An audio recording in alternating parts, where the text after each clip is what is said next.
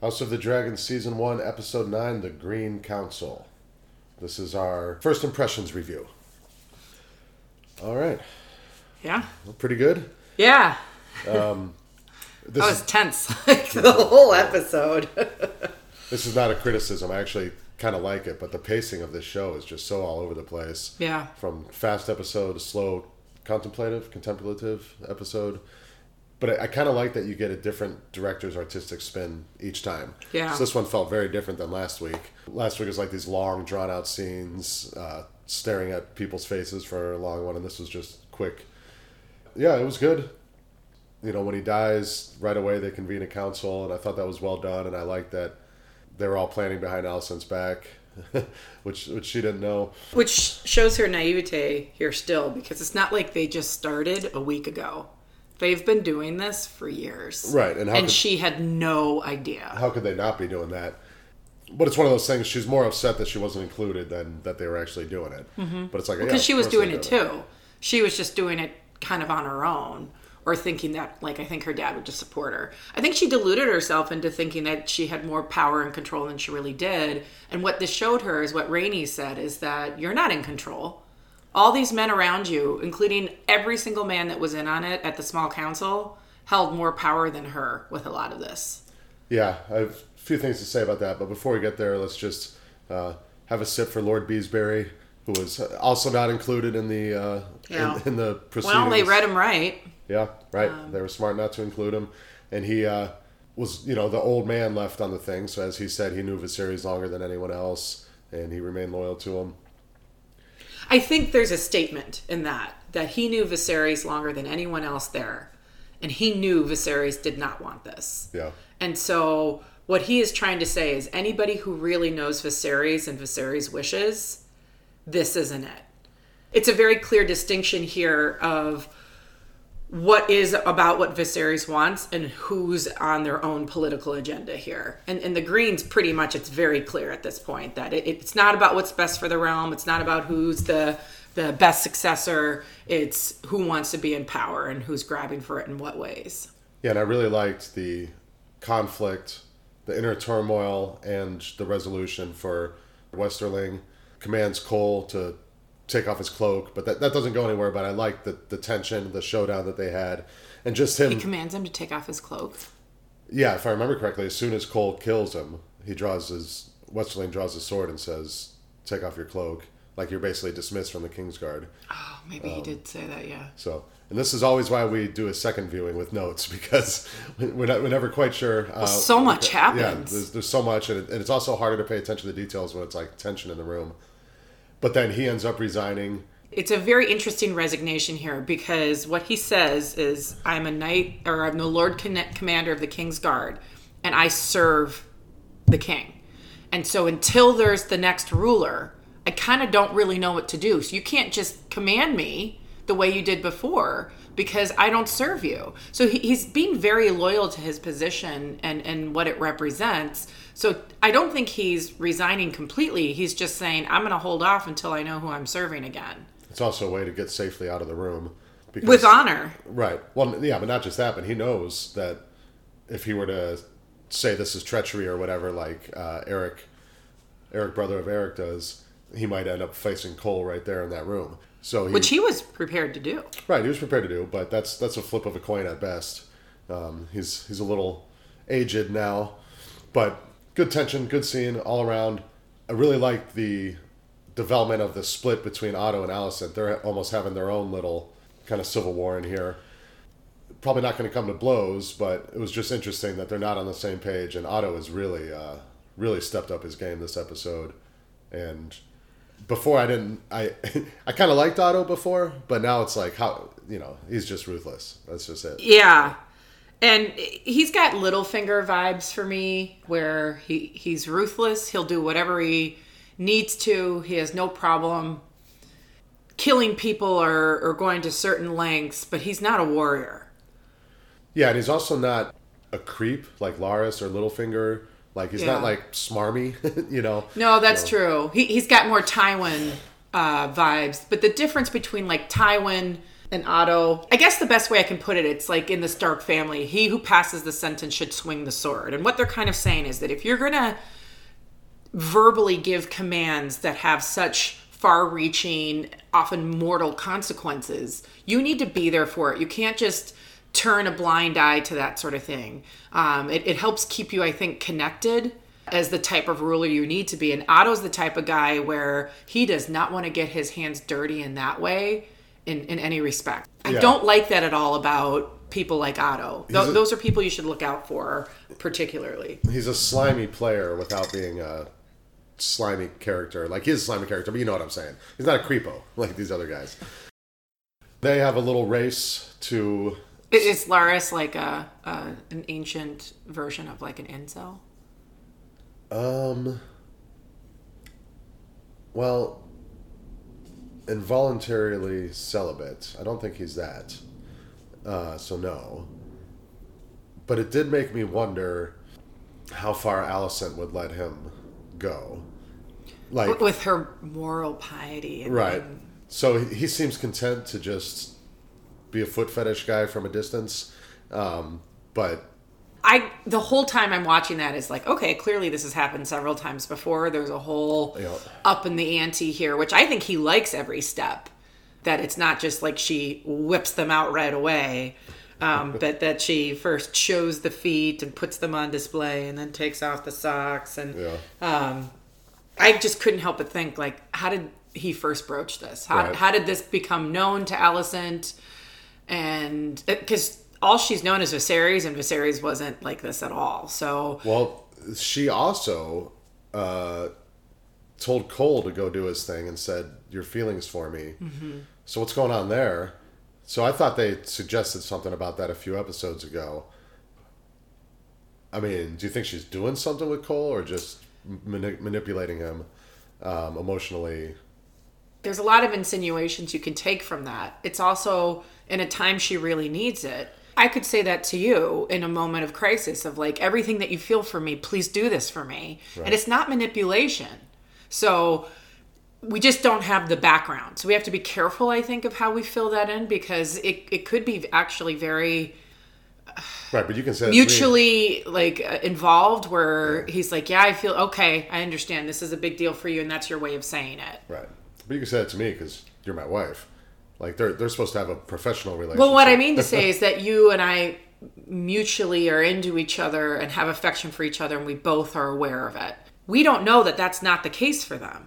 And so, even though they're not married and they're not out with it, that could still very much be the case. It, it, it's like Jaime and Cersei; they weren't out, but they could be like, "Please do this for me." Well, I know, but they're you're giving examples of people who are in a relationship. That's what I'm saying is we don't know that they're not. The Right. show has not told us they're not. We are assuming they're not, but we are also assuming that Larys isn't jerking off to Alicent's feet all this time. And so clearly a lot's been going on here and she could be I- do I think she's having an affair with him? I think she's emotionally cheating. Let me put it that way with with uh, Sir Criston Cole. I think that they talk all the time, and but do I think that there was a physical relationship? No. Well, we might get a win-win situation here where Larys or Cole uh, take one of each other out. um, Well, we, we did talk about this a few uh, episodes ago. If there would end up being some competition here, because they both have. yeah. It's not just about power or, or that sort of thing. Like we see with Larys, he has a thing for Alicent, but because he could easily pay someone to do this. So now he says he can take out the head. Well, this is definitely something we'll have to watch again to see who was he talking about. It almost certainly wasn't Otto. It seemed like he was talking about Otto, but they're they're not that far gone. It's, he must have been talking about the White Worm. He, he must have been talking about how he can take out the receiver of the Well, worms can, not all, but some can weave, uh, produce thread, silk. right. Yeah. So, all these like- metaphors. But I think he was saying he could take her out, but it could have been. I mean, it could have been talking about Otto. He could have been talking about Rhaenyra, but No, he was talking about who is managing the information of King's Landing, and Yeah. it's either Otto or the White Worm. My guess is it's the White Worm here. There is some room for interpretation that it could be Otto too, because he's weaving things as well. Something that I missed, and maybe they showed it or they didn't. How did Larys figure out that Talia or uh, the the maid to Alicent was the informant. That was not clear to me. Yeah, he took her to prison, and I think he got the info from her. Oh, her. tortured. Yeah.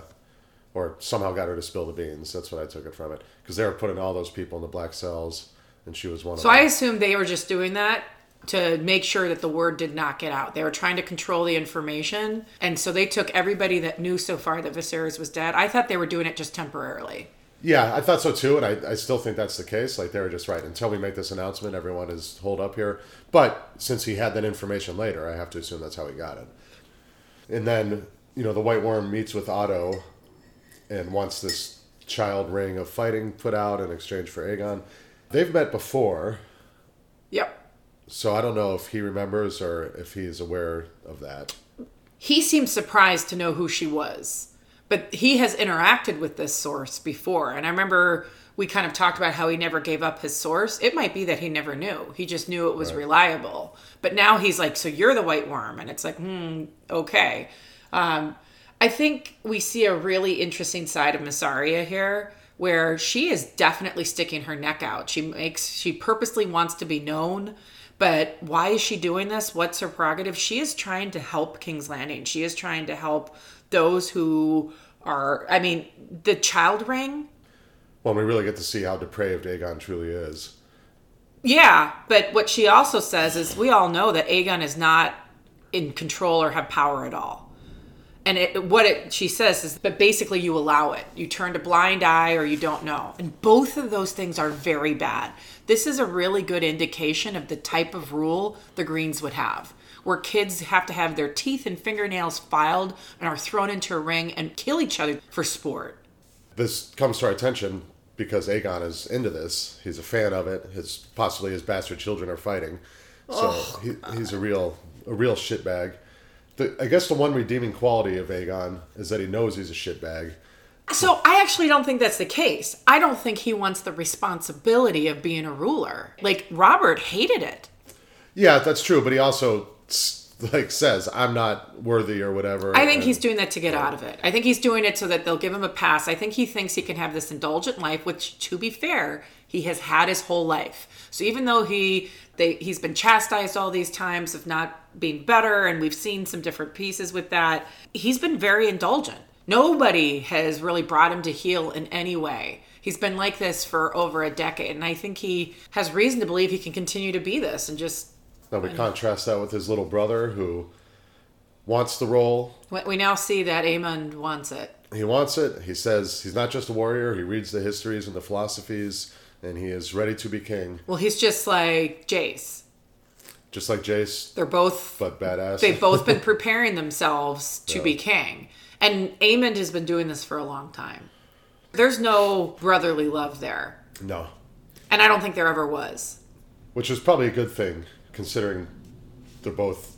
Well, we don't know if Aemon's a shitbag. I mean, he is Oh. different, different kind of shitbag than Aegon. Yes. But so at least they're not on the same page. it's like comparing Larys and Otto. They're both Right. in the same ballpark, but they're they're not the same positions. Aemond is Aemond scares me. Aemond is like Lord Bolton to me.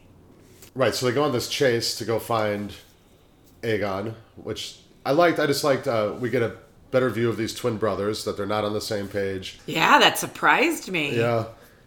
So Eric with an E is the one that that we're gonna like, or whatever. So far, he's the one who who rescued or gets Rhaenys out of there.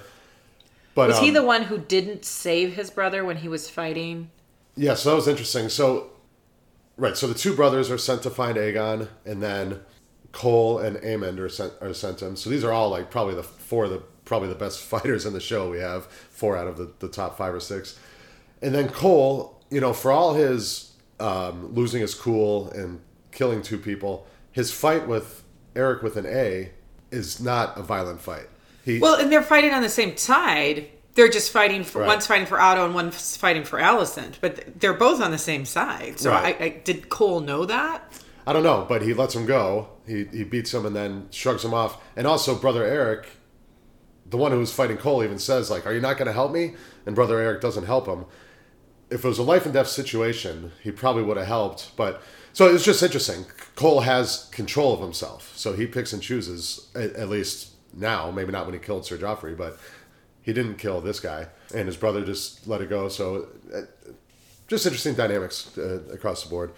I mean, this is one of my favorite things about Game of Thrones and House of the Dragon. Here is that they're they can take something and and, to, I guess to continue this metaphor, weave so many different parts into to make it interesting. We didn't see anything of Rhaenyra or Daemon or any of that this episode, and there was just so much intrigue going on pretty much in every scene. I was I was like, "Oh my god, are they going to kill Aegon? Is that did, did they just lead this and now Aegon's gone and this just flipped again? Is this one of those moments where the trajectory just it's the same but completely changes at the same time. And i was ready for them to kill him there. And i was like oh does does Aemond now take the throne? And right. Yeah i know. When the when the tension's high and you know a show like this nobody has uh, plot armor except perhaps Daemon uh, or why? Um, right maybe not Daemon, but but right someone like Aegon or even Rhaenys like when when she bursts through the floor yeah, I, I, I disagree. I don't think anyone's got plot armor. Yeah. At least for me, I don't know what's going on. So maybe that's you because you know what's going on. No, I'm me, not spoiling it, but you, you just think about who is a big presence and yeah, but that means nothing in this. Ned had a huge presence. Sometimes in Game of Thrones, you, you would start to get to know a character and be like, "Oh, this is a big person. Oh, okay, they are dead. They're done now." right. But I would say like Tyrion had plot armor throughout. Like you knew nothing was going to happen to him, uh, except for maybe at the very end, or you knew that Arya nothing was going to happen to her except for maybe at the very end. I think the only one who had plot armor distinctly for me was Daenerys up until the end. Yeah. You just knew that she was going to be a part of that. I guess Arya too. I- I'll give that to you. Arya as well. So Arya and Dany were the two that I think I really believe strongly that they were needed. I- Uh, maybe Cersei. But regardless, when All Rhaen- women. when uh, when Rhaenys burst through the floor, I did keep wondering because I knew she she couldn't take out the whole family because that'd be the end of the show. So I was like, oh god, is a spear or an arrow going to hit her in the back or something? Like, you know, how how is they going to get out of this? And they got out of it because she just chose to be merciful and send a message rather than uh, take them all out. it's funny because I'm I'm conflicted about this. She killed a bunch of peasants. Yeah, the little people never. Oh, and, and I'm not talking suffer, a right. couple, Right, probably at least a hundred or something. hundreds Yeah. that she was just a part of, and and to prove a point, because yeah, I so that part is hard for me. That that doesn't make her look too great. She does something here where she basically says, I could have killed you all and I didn't. Remember this. Yeah. I had all the power. Uh, Because they weren't prepared for a dragon in the middle of the sept, nobody had spears or anything there. Their swords, that dragon was way too big.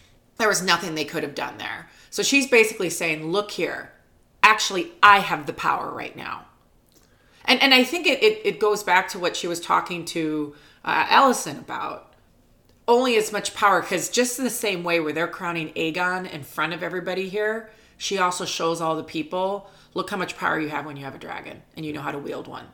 And that also is a lesson that she that's what she's telling you. Only have as, as much power as the people give you. And so I, I don't know if that will this will kind of serve Rhaenys, but I think we're led to believe that she's gonna go tell Rhaenyra here that Rhaenyra is gonna find out, I think, in a matter of hours. That dragon was effing huge too. Yeah. it's got to be. Well, and we see that Rhaenys is a formidable fighter here on a dragon. Yeah, yeah. She managed to slip out, get her armor on, and everything. No, she's wearing a dress. Uh, she has she has some kind of armor on, I think. I think it's a dress. All right, well, that's So- why we do second episodes. When when Eric came and got her, I think she had dressed for the day, and she's wearing regal attire. Whatever the case, yeah, she chooses to be merciful. Right, she's almost certainly going to go tell Rhaenyra because what else is she going to do if she's got to pick sides? One other thing I want to draw attention to is that when they are they kill Lord Caswell, which was sad. You know, I was just uh, this this one guy who showed support for Rhaenyra twice. I was hoping he'd be part of the story. you know. Yeah. Um, It, it was a little funny to me because didn't wouldn't it be super obvious if you try to leave after all of that? Like he you see him make the decision when two people dissented and knew they were probably going to die for it, which we don't know. We didn't see that when there was that initial bend the knee in this moment. Yeah. We see him really think about it and accurately realize, oh, I better bend down. So he's all cautious there, and then all cautious to the wind there. Like Well, it's such al- an obvious way. He was moments from getting out, and then later Otto thanked Larys for the info. So I think Larys was the X factor here of uh, how he got. yeah, caught. we, we saw him looking up from the balcony there. Um, But then the other X factor that they just briefly mentioned is so they they gotta find allies on both sides, and Storm's End is the big question mark here. So Borros is Borros Baratheon, and that, that's who they have to convince. It sounds like. So what happens in the book here is that they they're, they're trying to figure out the loyalties, and they go all the way back to the Great Council and find out who supported who in the in the records. So even though Viserys got twenty votes to one of Rhaenys, they look back and see who supported twenty five years ago or whatever it was, or, or f- and 40 Storm's End supported. And the Baratheons supported Rhaenys. Rhaenys is a Baratheon. Her mom is a Baratheon. Okay. The two big powerful houses are Baratheons and Lannisters, and Baratheons are closer and I believe more powerful, maybe not as rich. It does make me wonder a little bit about uh, the Strongs, even though Larys is in charge. I wonder how much people like him of his house and the fact that everybody knows that uh, children are so strong. Oh, you mean, yeah, like what side the Strongs will like, I wonder on. if it'll divide the house, where Yeah. people will defect from the house and go fight. That's one of those ones I have no idea how strong the Strong household is. Mm-hmm. So he's Lord of Harrenhal, which is not nothing. Do people have any respect for him? Right. But but is it even a large house? Yeah. Like it's the the castle is huge, but it's all burned down and messed up. So I don't know if he has like 30 people in his household or like 300 or 3000. We have no idea. But right, you are making a good point that if they are recognized as bastards, then why wouldn't the strong support them? Because Larys is such a sicko. Well, and even if they're not recognized as bastards formally, everybody Right, knows. So if they want their own house and blood technically in positions of power, even if it's unrecognized, they go there. But I also don't think Larys commands a lot of respect from the house. So it's probably fallen into some disrepute since his father and older brother, who were much more suited for these roles, had mysteriously died. Civil wars within civil wars. Yeah. Oh my goodness. And and I'm curious to see what continues to happen between Alicent and Otto. I think Alicent figured out with not being included in the small con- council's machinations to to take power and put Aegon on the throne, but then also how much she knew it was a race to find Aegon with her dad. We're seeing discord there. They're they're not in alignment, and I think she's recognizing that. And, and now that Viserys is dead, like the power that she's known, I think is going to disappear. So I'm not going to say anything. We're just a question for you. So Lord Beesbury is the first casualty. Any Mm-hmm. predictions on the second? And then Caswell. Uh, Oh yeah. oh god I'd, uh, I'd have to think for a moment here because oh and i was just assuming that Baela and Rhaena went back with Daemon and and Rhaenyra it's just Rhaenys who is left That's the because she would never leave Baela behind Right. That's the impression I have. Is only Rhaenys is left there. yeah uh, so i'm just trying to think is It's, there it's a hard question, and if, if Anyone we can, left in we can cut King's this out if there's you know, but well there's nobody left in the small council or anyone that we've been shown because Caswell died so it seems the Greens are in full control of King's Landing. yeah i'm just there's no one else present there Oh yeah, it's, it's one one of the things funny how Aegon, I don't want this. I'm not fit. I don't want the responsibility. He quickly, when he saw all those applauds, was Yeah. uh, you know converted pretty quick. Well, I think that the show was trying to show us more dimension to him, where you, when you think you know something, you. I mean, he's still a, a total cad, but like, there's more to him Yeah. than just some sniveling little. And it's just wow. There's there's no love Rhaenyra has, or uh, sorry, there's no love Alicent has for him at all. Yeah. It's just I can't think of anybody who's left here because everybody else is already at Dragonstone. They're they're elsewhere. I have a feeling that uh, Rhaenys is going to go with Rhaenyra, and then Storm's End is going to go with them again. Well, and I also think Storm's End is going to do that because if you think about who the uh, what the show has set up for us, Lord Caswell was one, but now we know that's been taken out. But uh, his house might still be for them because his leader just got taken out Right. and you know like the starks didn't like that when that happened to ned so i wonder if any of the houses where their heads got taken the, the heads of the houses lost their heads and so they were taken. That those houses might go to their side, but I don't know. I can't remember who they were. We just only got introduced to two people that verbally dissented. Uh, like House Fell or something like that. we did see in some previous episodes the Blackwoods and the I always forget The Brackens and the Blackwoods. yeah, and Rhaenyra was like, "Well, why don't we go in and kind of come in and, and figure out like?" So we do have some exposure to Storm's End a few times. That's where she, she's first meeting suitors, and it came up in that small council meeting. So, but otherwise, they haven't given us anybody else. yeah, I look forward to seeing more houses and names that we recognize from Game of Thrones. Westerling, I'm curious what they're going to do with him because he was actually in that closed room where they, you know, they wouldn't even remove his body, uh, Lord Beesbury. So Westerling knows firsthand what went down. And so if he were to escape or go elsewhere, he would be able to say, this is actually what happened. All right, I know this is our first impressions. This might not make it in, and, and we do it in our, our deep dive. But I have to say here again, it- it's going to probably be one of my major criticisms of the show because this is one area where they the show not this even like episodes because so much hinges upon this that Alicent in this moment of literally his deathbed totally drunk on milk of the poppy thinks this is really what Viserys wants even though for the last 20 years he could have done something else and, and he didn't. So not only just the fact that he didn't do anything else does that say something, but he was adamant about not doing something else. So I feel like it's very insulting to Alicent's character that she's just this big, huge idiot. I understand that a whole play could be made that she's blinded by what she wants. They haven't done a good job of that because we see a lot of wavering with her with some stuff. And yes, I could understand a certain amount of like blinders up for her of her own desires, but this one thing, it makes her look stupid. Yeah, and they should have left that out. Like I said, But that, that's a huge part of her whole thing here in this episode. She's like, this is what he wanted. She says it to Aegon. She says it to Otto. She says it to the small council. And, you know, we as an audience know that none of them care. They were already going to do this regardless. that it was his dying wish in her mind really doesn't matter, which makes Well, it and even, she sees that his dying wish never mattered to them either. right, which makes it even more unfortunate that they added that in because Yeah. it's, 'cause it's like why? What does it matter? And it doesn't matter at all. I guess except that on that side in the Greens, we are now seeing Alicent more sympathetically and Otto more villainously, um, because at least she has a reason better than ambition or even better than keeping her children safe to think that they're following the right course. Yeah, it just doesn't make sense to me, though, because she knows that Rhaenyra would be better than Aegon. Well, right, but now she has a reason. Doesn't matter because she's trying to do what Viserys wanted. Which makes no sense. That's my point. Is it makes no sense Well, why not? because you can't take his words there seriously. Oh, it makes no sense because he was that she's taking it so seriously. Yeah, Yeah, no, that that was stupid. And like I said last week, it tainted an otherwise great episode. but it also taints her character. And I'll which say for like the fifth time in these podcasts, the stupid Song of Ice and Fire prophecy doesn't even come true. So why are they shoehorning it in? Who is winning and losing the Game of Thrones here?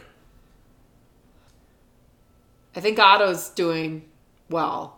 So, like again, because I think Otto's doing better than Alicent is. So I'm gonna go with Otto is winning here.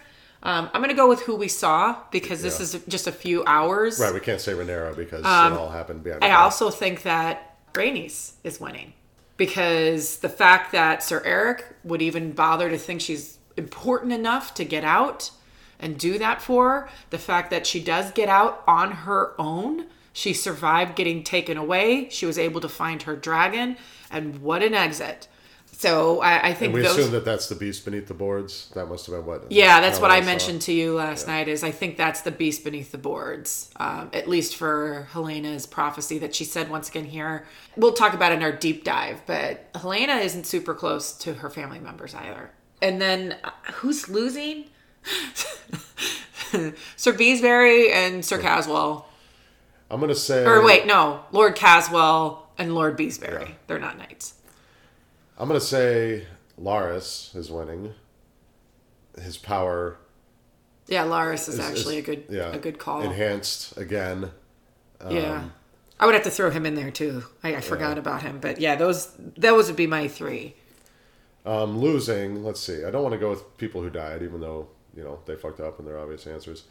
I'm going to say losing is probably Alicent, only in the sense that things are spinning out of her control and she's being manipulated by Larys, and her dad seems to have gotten the better end of it this episode. She's not a huge loser to me. No, she's not. This. So I, I'm going to put her at neutral. I don't think that, that's for at least my response to your response, which you're allowed to have. Yeah.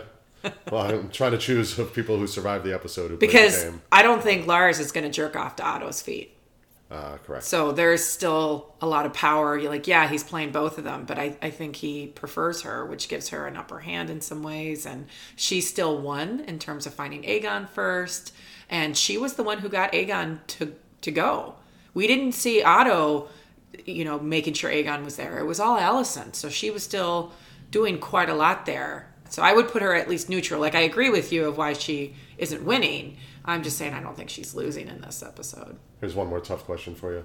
Who, who would you rather be the king? Aegon or Aemond? Aemond scares the shit out of me. Yeah, there's no reason to think Aemond would be inept, but that doesn't mean that he would be a good king. No, he'd be like Maegor the Cruel. I think I'd rather have Aemond, but that is it seems Because a at least with someone like Aegon, if you've got like a guy like with Robert Baratheon, once Ned Stark was hand, a lot of stuff that needed to be addressed started to be get to be Right, addressed. you could just leave it in the hands of someone else. Right. And and they're just a figurehead. And that I think actually is many rulers throughout history. It's actually the people behind them. You just need someone to represent the throne. And that's really what your job is more than anything.